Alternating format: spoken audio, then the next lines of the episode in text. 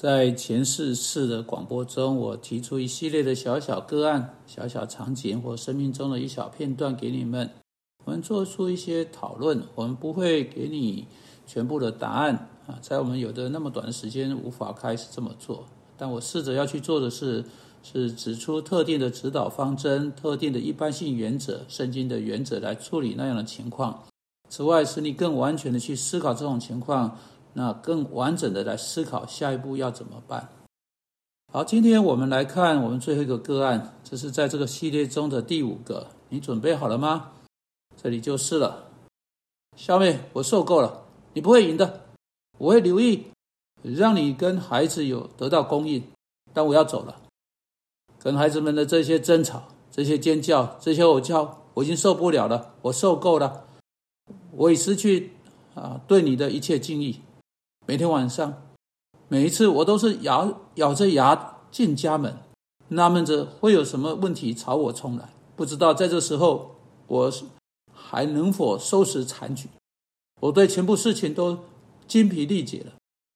这不应该是两个基督徒生活的方式。我知道我要离开是错的，但留下来看来好像也是错的。我猜这是两害相权取其轻。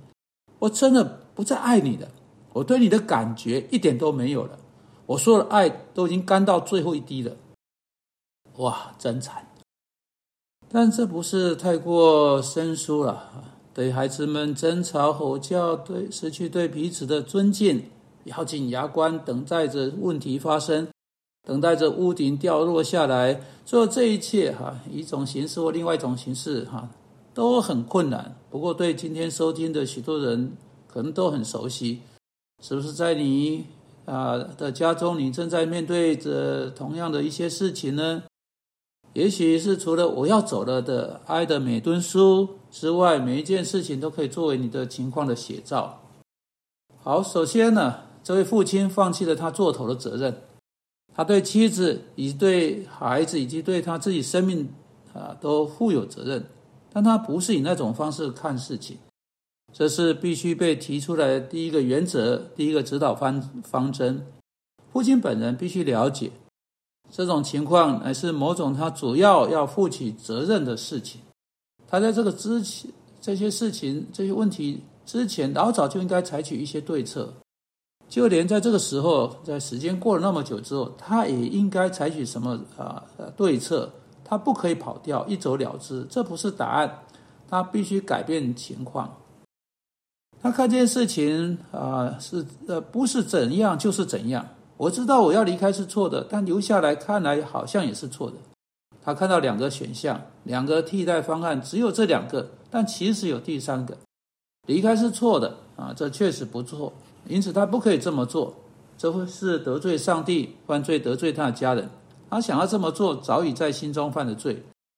离开是错的，因此那不是一个选项。他说啊，留下来也是错的。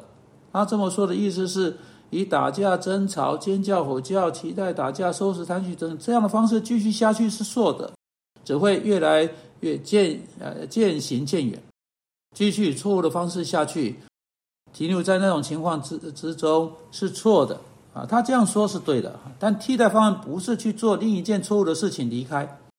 这两个人其中一位，呃，小美和她丈夫可以有的唯一选项是这个：改变情况，照着现状，连同所有罪继续下去错的，如同他们所做的啊，分手也是错的。唯一可以做的事情，上帝给出的唯一选项，最好最奇妙的选项是按他的方式，按上帝方式来改变情况。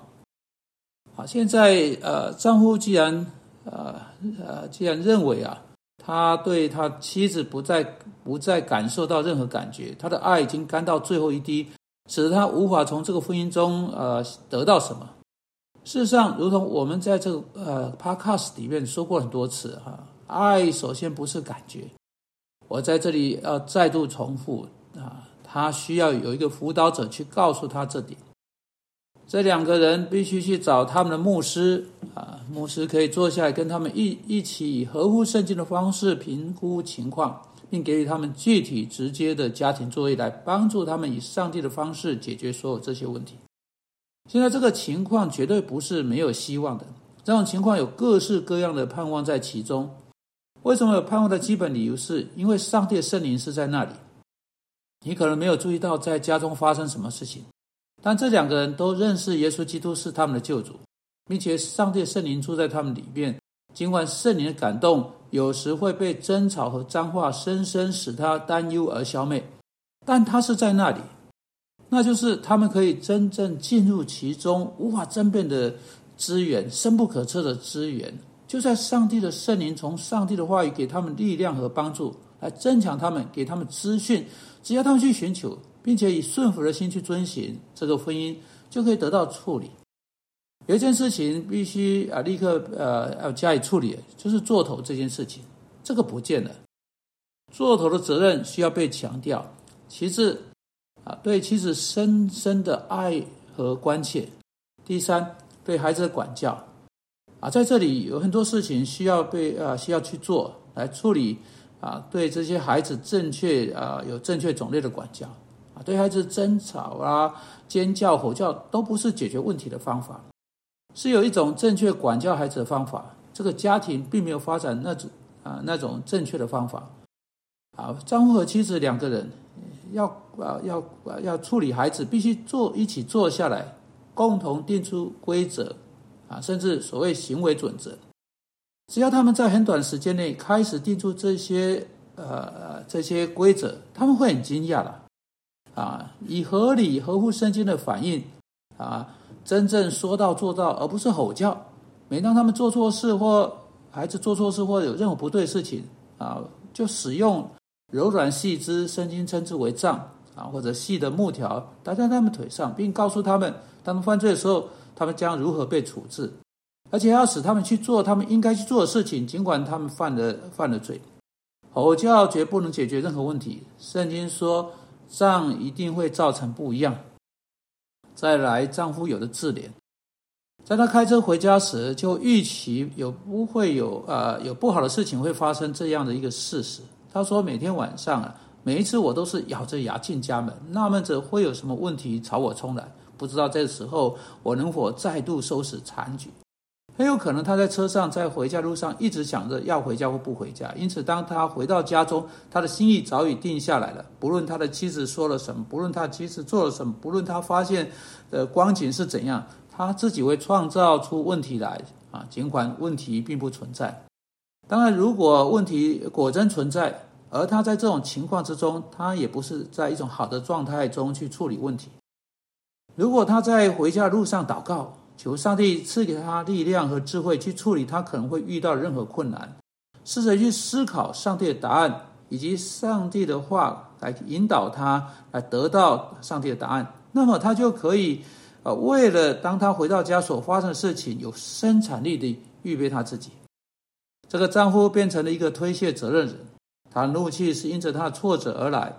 非但不是如同他应该的承担起他自己的责任，他把全部的问题都怪罪到他的妻子和孩子身上。